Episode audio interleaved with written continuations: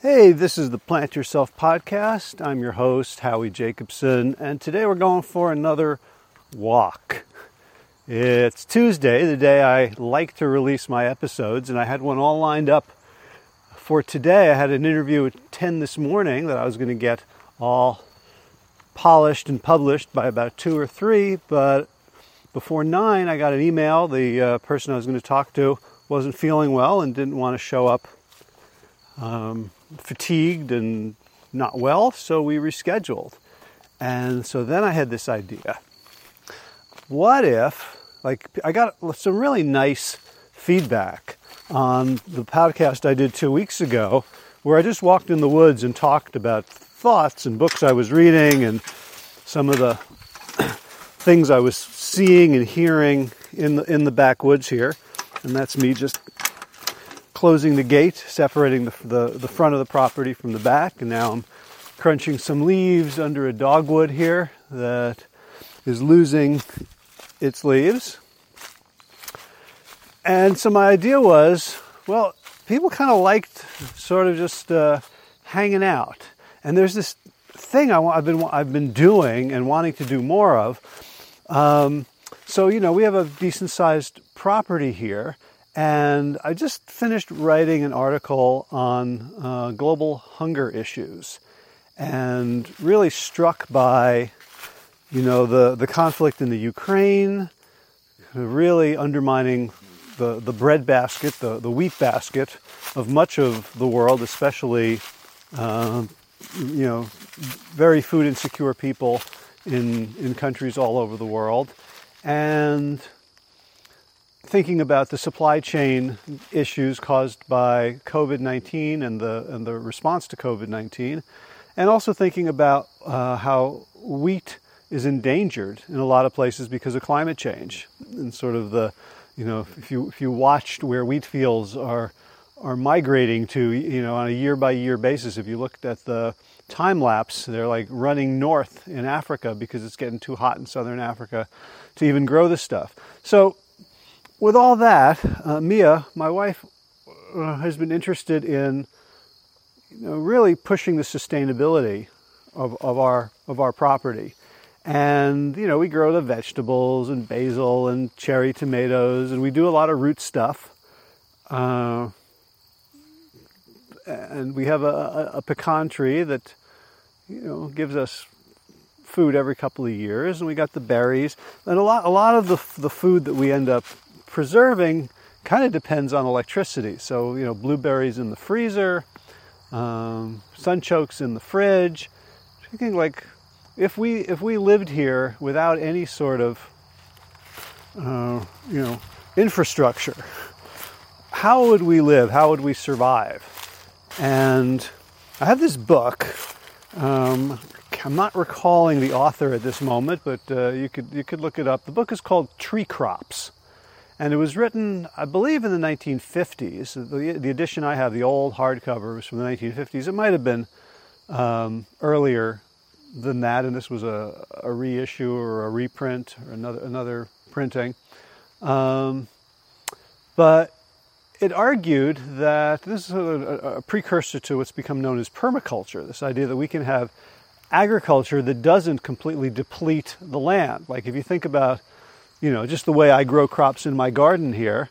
Uh, I got some soil, put some seeds in the ground, get some, um, you know, nutrition, some fertility out of it, and now, well, that soil is depleted, so I have to go put something back in.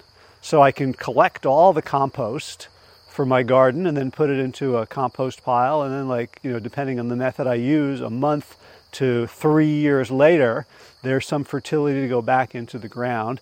But like it doesn't add up.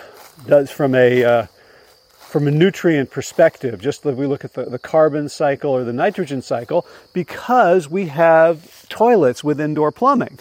And a lot of the nutrients that I get out of my garden end up going to uh, our septic system. And, and, we're really not set up to return all those nutrients to the garden.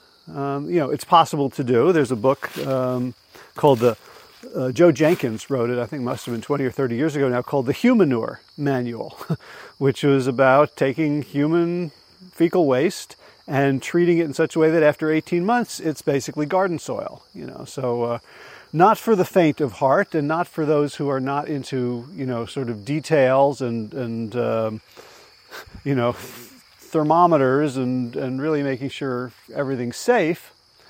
Um, but just just like annual gardening, where you constantly have to grow things from from from seed from the ground up on bare soil, is not sustainable, right? Because it goes against nature. So if we leave, if I left my garden alone, you know, within 10 years there would be trees growing in it. That's what nature wants. It wants it, it sees bare soil, it looks at the bare soil and goes, "Oh, that's a wound, let's scab it over." So it's going to scab it over with you know, first these little little weeds that come up that provide a little bit of shade for the bigger weeds, which tend to be brambles with berries. Right? Brambles grow well there because they can protect the space. There's a lot of sun there, so everything wants to, you know, be greedy about the sun. But this this kind of protects the space, um, keeps animals and people out because no one wants to like run through brambles. And the berries are really good. Uh, this is something I learned in Braiding Sweetgrass by Robin Wall Kimmerer. The berries are very useful because then, as the brambles give way to larger bushes and um, early succession trees, the birds will eat the berries and carry those plants up to, you know, to, to the next clearing. So then we get the small trees, and then you know the here the the pines and the cedars will come up, sweet gums, uh, willow oaks from the willow oak tree in our front yard, and basically, if I do nothing, um, it's going to turn into a forest. So I have to like fight against nature to have an annual garden, right? I have to bare the soil, create a fresh wound and then I've got to put all this fertility into the soil. So I can buy bags of it from the local, uh, you know, feed store or, or garden center, or, or, get them trucked in from somewhere, from a from a composting center. But you know, this is this all represents like if I have like half an acre under cultivation, I'm probably using 30 to 40 acres worth of fertility, whether it's directly from green manure or if I were to use you know animal based manures those animals graze on land. So I'm actually you know wasting a lot of land by having my annual garden. And I you know and I'm, I'm not saying not to do it. It's fun. It's relaxing. I can grow you know high quality stuff that I know doesn't have pesticides and and non-organic fertilizers and it's fresh and, and there's a much lower carbon footprint, although the carbon footprint of all the amenities and the amendments that I bring to it could be pretty high, especially, you know, along with having to till and mow and getting gasoline. So like, you know, the stuff kind of adds up. Anyway, what, what tree crops, remember tree crops, the book I was talking about? What it is saying is that like basically the forest is the most abundant system in nature. And right here with this, this sort of temperate forest, you know, there's no, there's, I don't come out here and like rake and plant and, and, and weed and I don't do anything. And the forest is just doing great. It produces, you know, a greater diversity of, of fauna and flora and, and uh, fungi and a much greater biomass from, from its soil than I could ever get out of a garden. And it does it much more efficiently. And in fact, just the, the, the fall, the tree fall um, and branches and leaves provides enough organic material that if I were to sort of collect it and shred it, that would take care of everything in my garden. But tree crops guy says, like, if you want to get efficient calories, get them from trees. And trees will provide, you know, fruit and base and nuts. Those are basically what you what you can get from trees. Now around here we have our pecan, uh, we have pawpaw, which unfortunately here grows only in the shade, and I've never seen a single pawpaw fruit. Um, we've got hickory. There are a lot of black walnuts, um, but they're very hard to uh, to crack unless you're doing something commercially, and they're not really the same as the walnuts that you'd go and get from the store for baking. These are a kind of different sort of species. But what we have in abundance, I mentioned the willow oak in our front yard, is we have a lot of oaks, and oaks produce an awful lot of acorns. And acorns, of course, are not food for humans, they're food for squirrels, right? Well, except, according to Tree Crops, um, when it was written, he estimates that humans have ingested more calories from acorns over our history than from wheat. That actually, acorn and acorn flour in particular has been a staple throughout the Old and New Worlds. And the reason you might doubt that is if you've ever taken the time to crack open an acorn and taste it, it tastes awful. It's extremely bitter, harsh. Ugh, I, I did. I tasted it. It was it was gross. It wasn't the sort of thing that you go like, "Ooh, this is this is going to be delicious." But then, of course, like I always wonder, like who invented like eating chocolate? Like, you ever taste a cacao nib or a bean? Like that shit's bitter.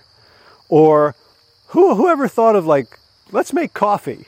like you taste a coffee bean, you're not like, ooh, this is going to be a delicacy. We just gotta, you know, brew it and you know crush it and brew it and and add you know latte and foam and and honey or sugar or whatever like you know so, so we know there's things that aren't that great coming right out of the ground that we can we can turn into pretty palatable food. So we got the idea like, what if we tried to get a lot of our calories from acorns?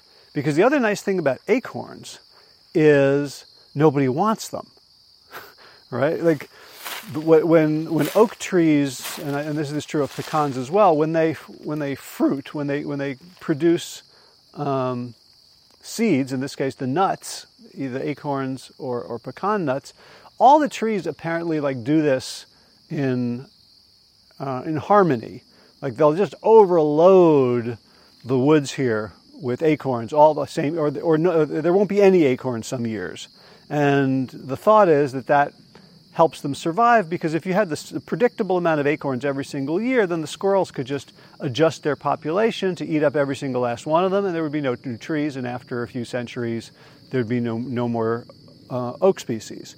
But instead, there are years where there's famine and the squirrel population diminishes, and then the oaks all get together and go, okay, now. And then they just all release just tons of acorns and way more than all the squirrels that exist could possibly get. So they're all over the ground. You know, you know, I walk in the woods and I hear a helicopter overhead, and the rotors are, are, are spinning furiously. It's not too high above me, and I know that like that's going to shake a bunch of acorns out of the tree. So I cover my bald head so I don't get uh, clunked on the noggin by some falling acorns. But they're just all over the ground under under the various kinds of oak trees, and you know people don't want them. And, and people generally don't want, you know, hundreds of tiny little oak seedlings growing all over their property. Um, and you know, like an oak seedling that's about like nine inches tall is hell to pull out of the ground. You think like, oh, that would just come up. Whoop! Nope. Like you might even have to dig. You, you wouldn't even be able to, with, with two gloved hands, wrench it from the soil because of its taproot. So we thought, what if we tried to make uh, acorn flour. And this is, you know, this is a well-known thing, and like, you know, native communities in, in, where, where I live in North Carolina have been doing this for a long time. As I said, acorn has been a staple food around the world, so it wasn't that hard to go online and find lots and lots of instructions about how to make acorn flour. So the, the first thing we did was we went to our neighbor Jim's house because he has bur oaks. B-U-R-R, I believe, is the spelling. I've never read it. We've just talked about it. Uh, bur oak basically looks like a, has acorns that look like they have these fuzzy hats on top. They're bigger, a lot bigger than sort of standard acorns, which is nice because the same effort that goes into cracking them produces a much bigger nut. It's sort of the size of uh, you know, a walnut or uh, a small chestnut rather than like the teeny little peanut sized acorn you might get uh, from a red oak. So we went and collected, we spent about half an hour filling the basket. It was a big basket, and it didn't take us very long to fill it, and we, and we had to like agree to stop. It's almost like, you know, I remember this one time, the first time I went to a pick your own blueberries place, and it was sort of out of season. I was there as part of a permaculture design course to look at the farm and to give ideas, but they did have this, you know, I guess orchard. I don't know if that's the right word of, of like maybe four or five hundred different varieties of blueberries, and it was, you know, end of July, so they were all like bursting with fruit. And I love blueberries, and I ate myself sick. Like I could not stop. It's like, oh, free, more free blueberries, even though like you are crazy. Why are you doing this? But it was a kind of that kind of feeling of just wild abundance of these these burr acorns. And this is before I'd even like tried to do anything with them. It's just like, oh, like all this free food, got to collect it, got to save it. I felt very squirrel-like myself.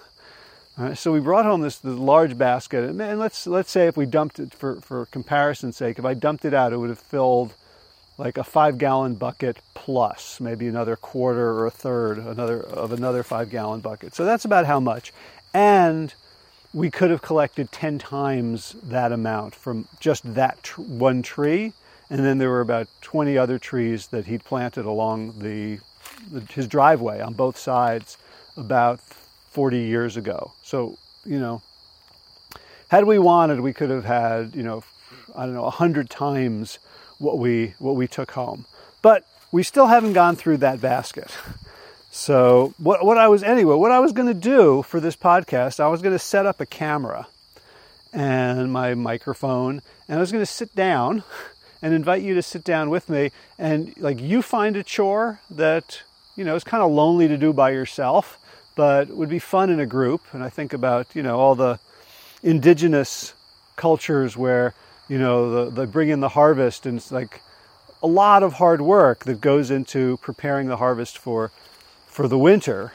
But like all the women do it together, and they're singing, and it's kind of a fun social event as opposed to a, a boring do-it-yourself, by yourself, alone task that you're going to kind of resent because everybody else is having more fun than you are.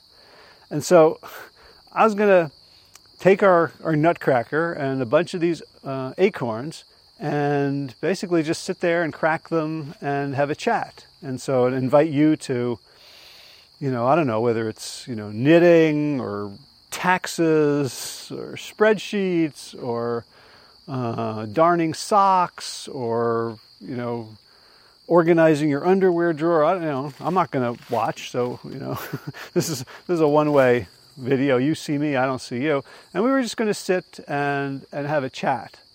And what happened was, so I had my, I have two cameras that I can use for this sort of thing. I have a, a Sony ZV-1 that has become my webcam, so it's kind of hooked into the computer in in some pretty significant ways. So I had to unhook it from its power source. I had to unhook it from an HDMI cable. I had to uh, take it off the the tripod stand that's behind my desk.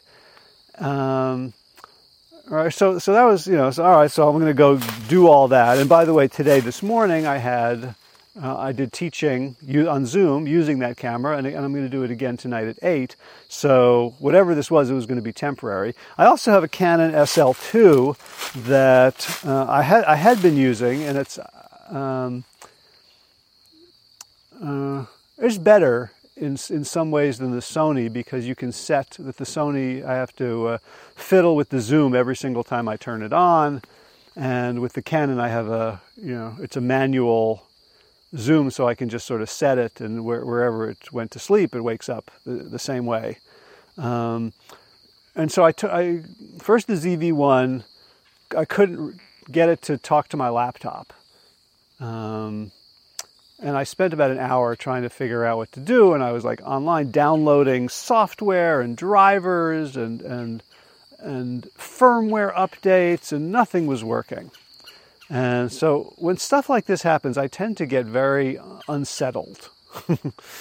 right? When technology doesn't work, I can just feel it in my body that I'm, I'm just sort of anxious and I just want to like get it fixed and I'm willing and I'm willing to do unwise things like neglect actual important work just to fix this thing because it feels it feels so incomplete. It's like you know a musician who hears shaving a haircut and there's no two bits like dun da da da da.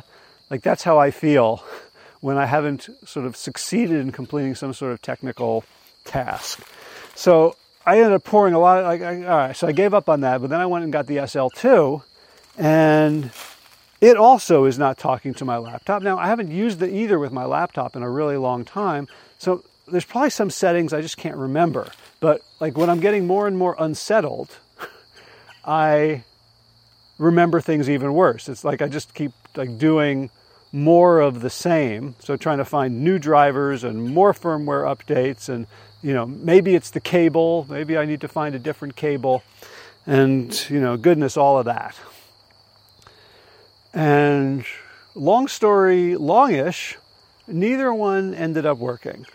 And so I, I finally, my family uh, came back from early voting and invited me to sit down for, for a meal with them and then, and then encouraged me to go into the woods and just stop. And so I was just sort of lying, uh, lying down, resting here, and complaining to my wife about all my technological problems and she, she offered, well, why don't you just do an audio? Why do you have to bother, with video?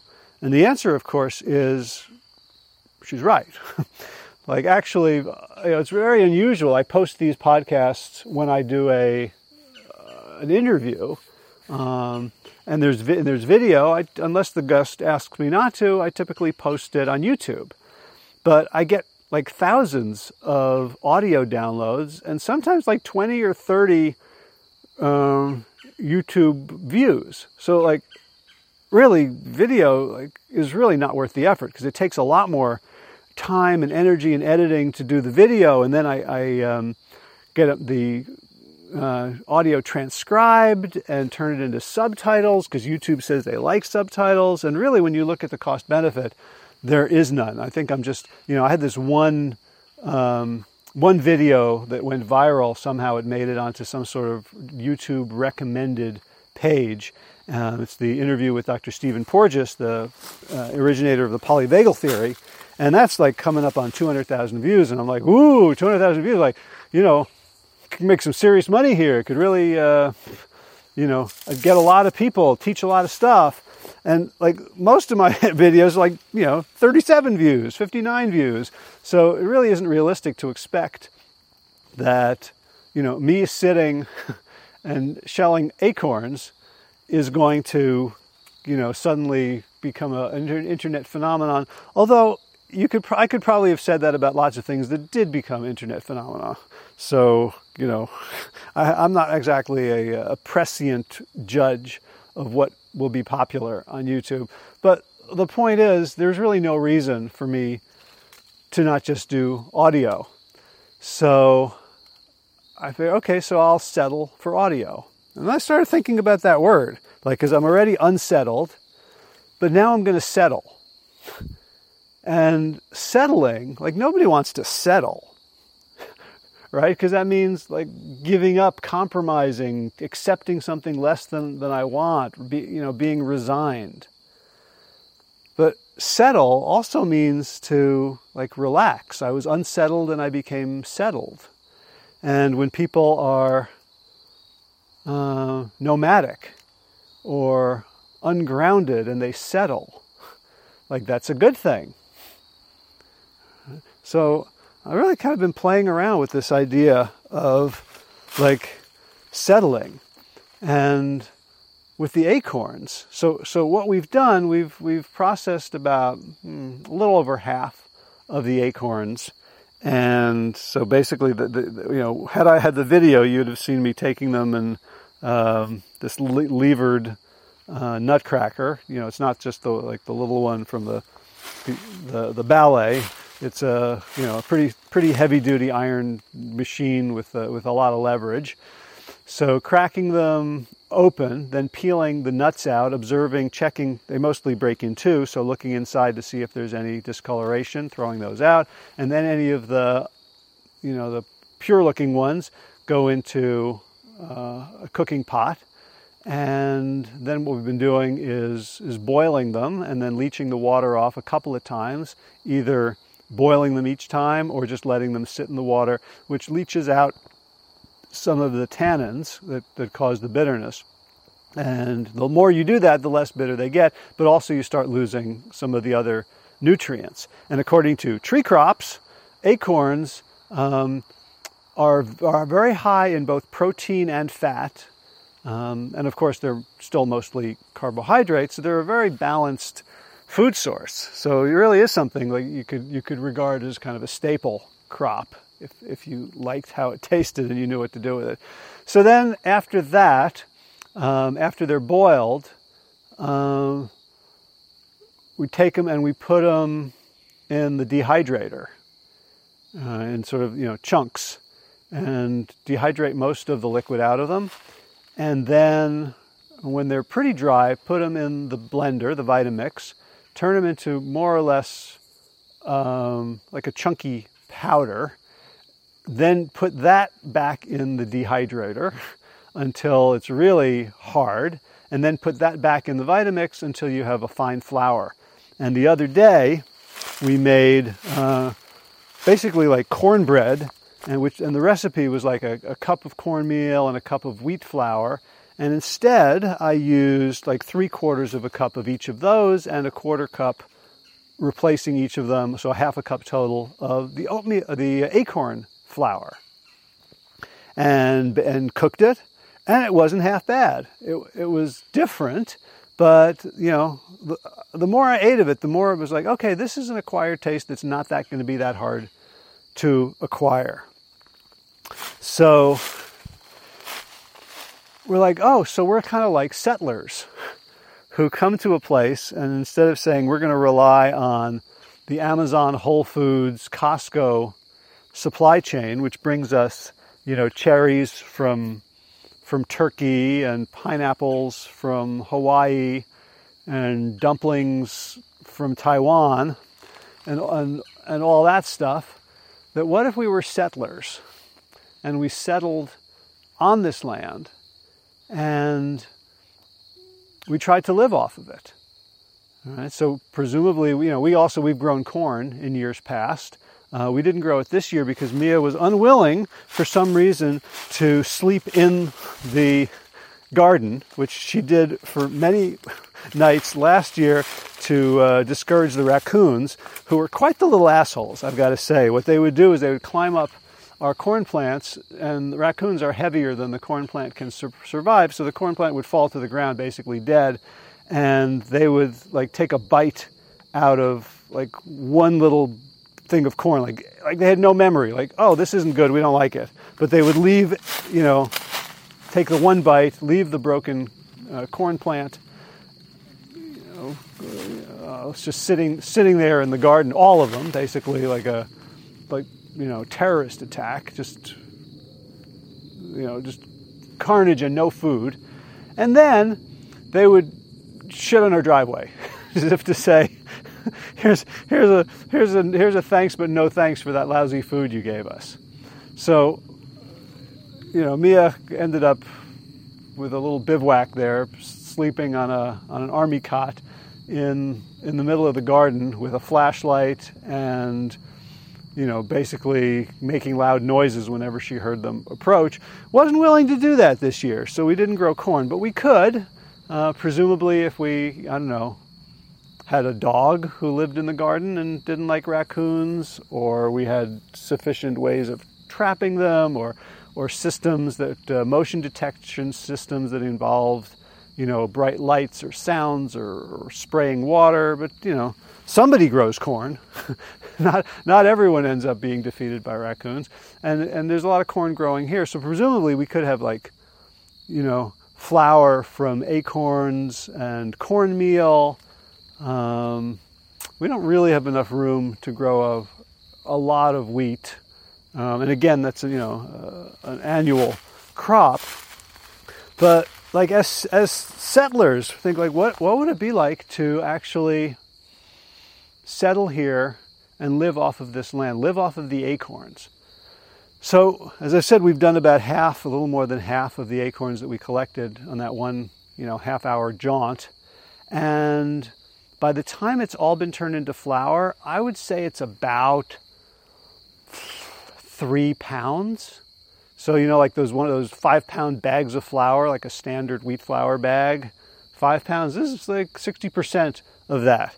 And that was a lot of work. Now, we could have, you know, if, if we were going to do this seriously, we would get a better nutcracker, or I've seen people using like rocks or bricks. So, you know, you can kind of do it a little bit quicker. And we'd need all the family members. We'd need me and Mia and the two kids all sort of working for hours. So the collecting is the easy part, but it's the processing that would take a while. And, you know, like if we were settlers, we would settle down together. And like you know, like this would be a family activity that we would all contribute to to you know, because it would be serious about getting getting through the winter. About well, will we have enough? And it, it becomes, uh, you know, for, for people who, who as um, Daniel Quinn, the author of Ishmael, says people who sort of live in the hand of God, who aren't takers, who aren't trying to hoard. You know, so I, I think of myself as sort of a responsible prepper, not a survivalist, but you know, I want to be prepared for things. We have hurricanes here, we have storms, we have a pretty iffy power grid and a pretty incompetent, um, you know, uh, electricity supplier in, in, in Duke Energy. And like, I want to be able to make sure we can survive for a week, a month, um, if something if something happens. Um, but uh, you know, so we could we could we could certainly um, increase our productivity, but it still would be a huge commitment to, and you know, it would be time that I would be giving up doing other things. So, in a sense, you know, would, would I be sort of, you know, settling for this as opposed to, you know, living my best life, which is um, basically funded, basically subsidized by Costco and Whole Foods and Food Lion and Piggly Wiggly and the you know, all, all of the food systems that, you know, underpay its workers and are not sustainable and cause environmental damage and, and runoff and aquifer depletion and like how much of the produce that I get every year comes from California, a state that has been in a, a case of a state of severe drought for more than a decade. And you know, if you're buying produce, you're buying exported water. And so, you know, so I get to have all this free time or all this discretionary time or all this time where I get to work or make podcasts um, because I'm I'm sort of cheating the system in a way. And yet right under my feet is all this potential abundance, but it would require a different relationship with the land, a different relationship with time, a different relationship with priorities, a different relationship with how I value my time and my activities, right? Like sitting down, if you were to watch me sit down and just sh- shell acorns and throw them, pit the, um, the shells uh, and, the, and the burr hats away and, and spend an hour and see me about fill a, uh, a two quart pot, you, you know, you, you would be forgiven for arguing that's pretty unproductive. Right? There's so many more important things I could be doing, or so many more lucrative things I could be doing. Um, which is why kind of why I wanted to get that video so that we could, you know, honestly to say, well, if I'm going to do this, at least let me get some additional value. Let me multitask and, and turn it into content. Because God forbid I just sort of sit there and do nothing but shell acorns. you know, and there's there's so much else to be done in the world. But uh, you know, that, that which brought me to this idea, like, okay, so doing all this and being out here now with no video and not showing you what I just described I wanted to show you. So am I settling in the sense of being resigned, giving up on what I wanted and taking something less? Am I settling in terms of acceptance and wisdom? Am I settling down in terms of connection and calm and coming into contact with, with what in for 99% of human history would have been an essential relationship with the land to walk around and to know what will sustain me and to know what I must do to be in relation with this land to help it sustain me. Do I take care of the forest by planting bur oaks like my neighbor did 40 years ago? Right? I w- kind of wish we had a bunch of bur oaks on our land, but you know, if, if I if I plant them today, you know, my kids or grandkids might see them if if they're still living on this land. So to, to be that settled, to think about the future, really makes me makes me wonder how the word settle also got such a negative connotation. All right, so I wonder what I'm going to do right now. I, uh, I do have a decent um, um, cell signal. I'm going to look up. I should have done this earlier. Should I don't like to use that word. Had I thought of it, I would have done it earlier. I'm going to look up the etymology of the word settle. And because my little my fat fingers here can spell etymology on my iPhone 8, so I'm going to go to Etymonline. Middle English settlin becomes set or fixed, stable or permanent, place in a seat, sink down, come down. Ooh, compare German siedeln to settle or to colonize. And it comes originally from settle, a seat, to sit. So settle and sit look like they're from the same root. Uh, 13, 1400 reference to birds to alight, uh, 14th century to sink down, to cave in. Um, by the 15th and 16th century, to become calm but also knock dead or stunned uh, establish a permanent residence by the 17th century, and wow, and settle down to marry. and the settle is also so this, this from this seat. There's a settee, which is when I was a kid, we didn't have couches or sofas. We had a settee, and nobody else I knew had a settee.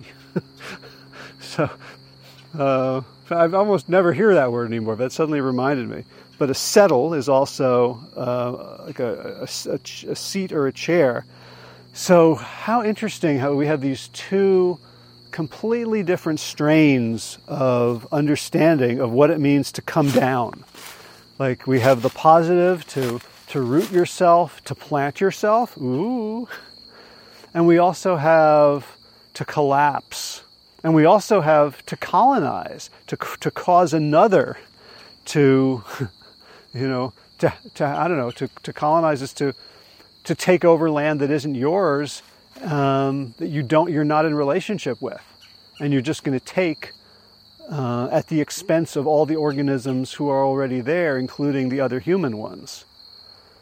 So I guess I'm already a, colonizer on this land. I come here and I want my uh, Thai basil, and I want my Japanese eggplant, and I want, you know, and, and, and, I and I come not me personally, but uh, sort of the you know the the white settlers came here, uh, and, and what we did has has invited all sorts of invasives. So we were you know our land here is overrun with um, with knotweed and uh, Russian olive and and all these other plants that uh, you know are sort of opportunistically thriving in in the scars that we've we've created here. And when I'm so disconnected from place, then where do I get my self esteem and where do I get my sustenance, it has to be from somewhere outside myself, and that can be very unsettling. All right? When, I'm, when I have to rely on this technology that I didn't create, all right? where I have to, all right, like if you're, if you're a, an indigenous person in your culture and all the artifacts of your life and the tools of your life are of your culture, you know how each of them was made. If you lose it, no big deal, you can make another one. All right, another toothbrush, another bow and arrow, another digging stick, another clay pot. All right, you're, you're not alienated from the means of production and from the objects of production. But me, my cameras don't work. I have a freak out because I don't know what to do. I got to go online to some subreddit and, and see if someone's had the same problem or go on YouTube and, and, and wade through, hi guys, and try to find someone who's, who's got a, an actual solution to the problem, right? Or you know, some some sort of uh, stack exchange where people are talking in terms that I have no idea from a technical perspective what they're even saying. I'm alienated from this technology with which you know I'm intimately connected and from which I largely make my living. And so that can be very unsettling. And when I can't have it, I have to settle for something less. So I'm settling for these amazing microphones. Uh, just, just to make sure it works, I've clipped two of them to my shirt and gone out here into the woods and I'm talking. And let's pause for a second so you can hear what I'm hearing.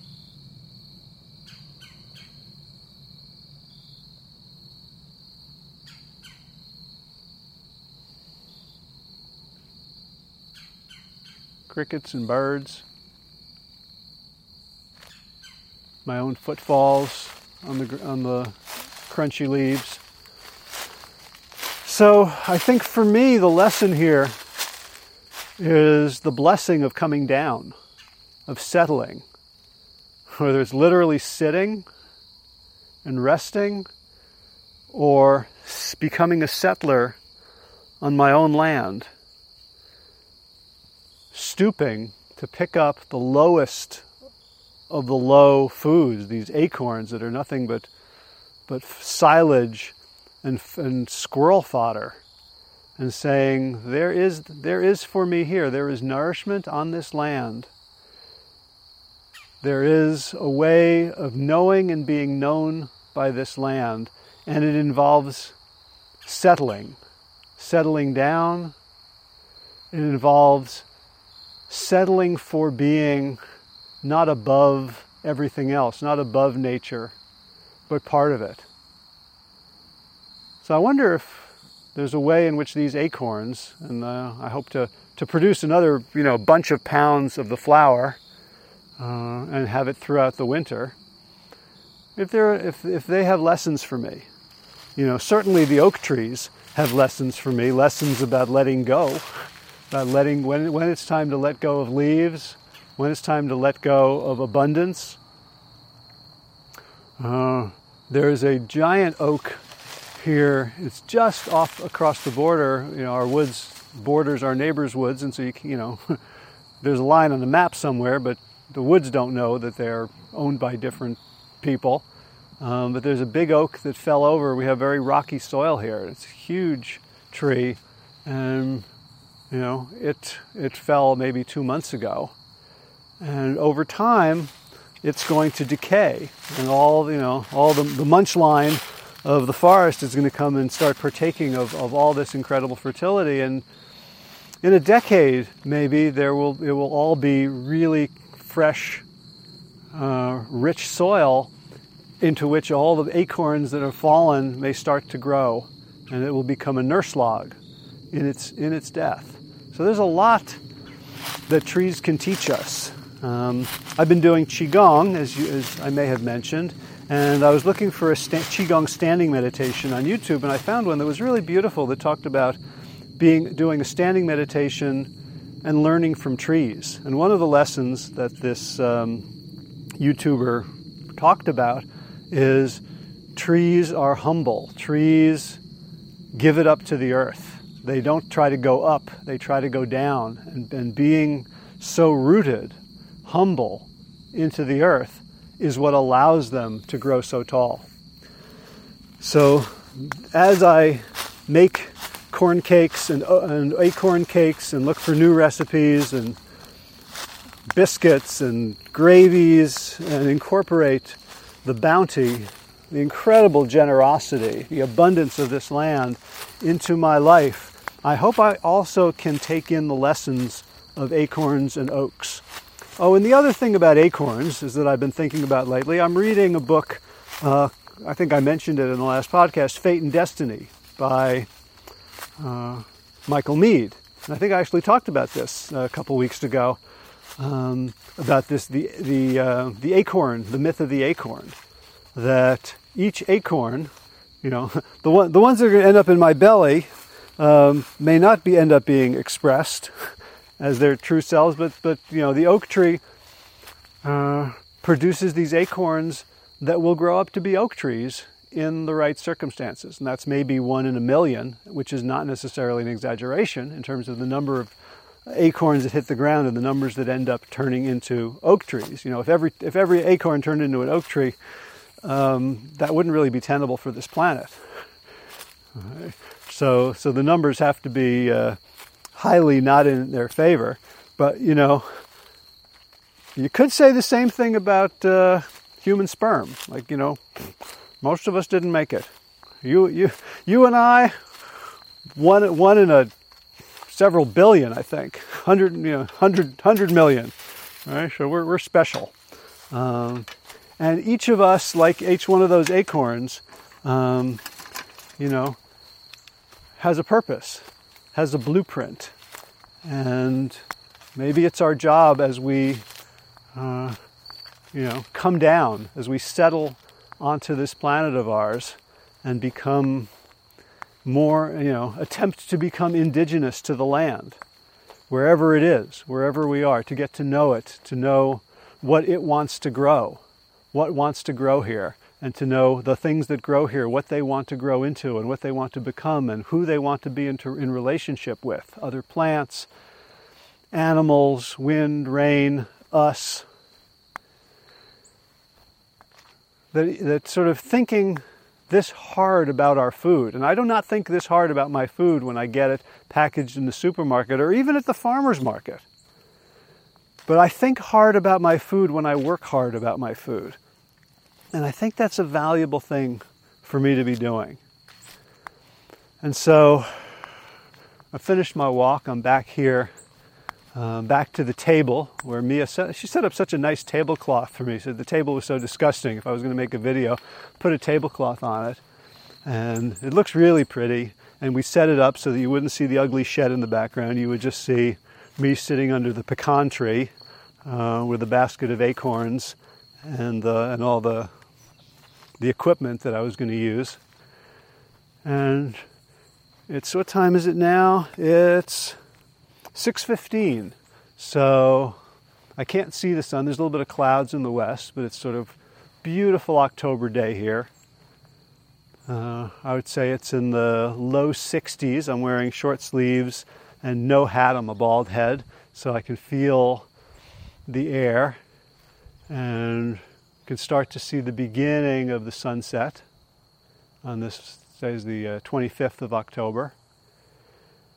And just looking up, looking at the two big willow oaks, looking at the magnolias, at the pecan tree that's drooping so much you you would you'd have you couldn't even do limbo under some of its branches. It's so heavy with nuts this time of year. And looking out into the garden, which is largely an annual garden, as I've said, but also we've you know, growing some herbs, some perennials, um, and some of the perennials are spreading like crazy. Like you can see what this, what this land wants to become. And it is a place that has room for us. Yeah, we, we want to like, you know, put our mark on it and we want to have gardens and lawns and office buildings and roads and houses and, and all the things. But there's also, there's plenty of room for us in nature. And I think learning how to derive nourishment from what there already is is a worthy thing to do, and it's a way to settle in the most positive sense of the word. So I want to thank you for spending this time with me. And I'm really enjoying this. So uh, again, I would love feedback if, if this, you know, there's a little voice in my head that's saying, "Boy, this is so self-indulgent. Just just talk at people like this and make shit up as you go along." And uh, maybe that's real. Maybe maybe you'd like to tell me, "Yeah, I'm going to stop listening if you keep doing this. This is kind of a waste of time," or you know, maybe maybe there are conversations uh, in, that have been going on in my head that are that are worthy of of being shared. I don't know. Um, I'm aware of being so grateful for the opportunity to, you know, of the technologies, of these uh, greater than system things that I can't understand or fix uh, and can barely drive. So grateful for the opportunity I have to, to use them to, to be in contact, in community, in communication with you. And I wish you a beautiful week. And I'll. Uh, I'll let you know how the uh, the Acorn uh, Calorie Project goes. So uh, be well, my friends. All right, time for thanks. Thanks to Will Ridenhour for allowing me to use his beautiful song Sabali Dawn, The Dance of Peace. You can find more of Will's music at his website, willridenhour.com. And of course, thanks to all of you Plant Yourself podcast patrons. Kim Harrison, Lynn McClellan, Brittany Porter, Dominic Maurer, Barbara Whitney, Tammy Black, Amy Good, Amanda Hatherley, Mary Jane Wheeler, Ellen Kennelly, Melissa Cobb, Rachel Behrens, Tina Scharf, Tina Ahern, Jen Filkinovsky, David Bizek, The Mysterious Michelle X, Elsbeth Feldman, Leah Stoller, Alan Christensen, Colleen Peck, Michelle Landry, Josina, Sarah Durkis, Kelly Cameron, Janet Selby, Claire Adams, Tom Franzek, Jeanette Bennett, Gila Sert, David Donahue, Blair Cyber, Dorona Vizov, Gio and Carolyn Argentati, Jody Friesner, Misha Rosen, Michael Warbeck, Aviva Lael, Alicia Lemus, Val Linneman, Nick Harper, Bandana Charlie, Molly Levine, The Inscrutable Harry R., Susan Laverty, The Panda Vegan, Craig Kovic, Adam Scharf, Karen Burry, Heather Morgan, Nigel Davies, Marion Blum, Teresa Copel, Julian Watkins, Breed O'Connell, Sharon Hirschman, Linda Ayad, Holm Hedegaard, Isa Tuzinwa, Connie Hainline, Aaron Greer, Alicia Davis, Heather O'Connor, Carolyn Jensen, Sherry Olakoski of Plant Power for Health, Karen Smith, Scott Marani, Karen and Joe Crabtree, Kirby Burton, Teresa Carell, Kevin McCauley, Elizabeth Rothschild, Ann Jesse, Cheryl Dwyer, Jenny Hazelton, Peter W. Evans, Dennis Bird, Darby Kelly, Laurie Fanny, Linnea Lundquist, Emily Iconelli, Levy Wallach, Rosamund McAtee, Dan Picorni, Stephen Leenan, Patty DiMartino, Mike and Donna Kartz, Deanne Bishop, Bilberry Elf, Marjorie Lewis, Trisha Adams, Nancy Sheldon, Lindsay Bayshore, Gunmarie Hagen, Tracy Gullidge, Laura Heaton, Meg from Mama Says, Stacy Stokes, Ben Savage, Michael K, David Hughes, Connie Rogers, Claire England, Sally Robertson, Paranganchi. Amy Daly, Brian Tourville, Mark Jeffrey Johnson, Josie Dempsey, Karen Schmidt, Pamela Hayden, Emily Perryman, Allison Corbett. Richard Stone, Lauren Vaught of Edible Musings, Aaron Hasty, Sean Owen, Sagar Naik, Erica Piedra, Danielle Roberts, Michael Lushton, Sarah Johnson, Catherine Floyd, for your generous support of the podcast. That's it for now. As always, be well, my friends.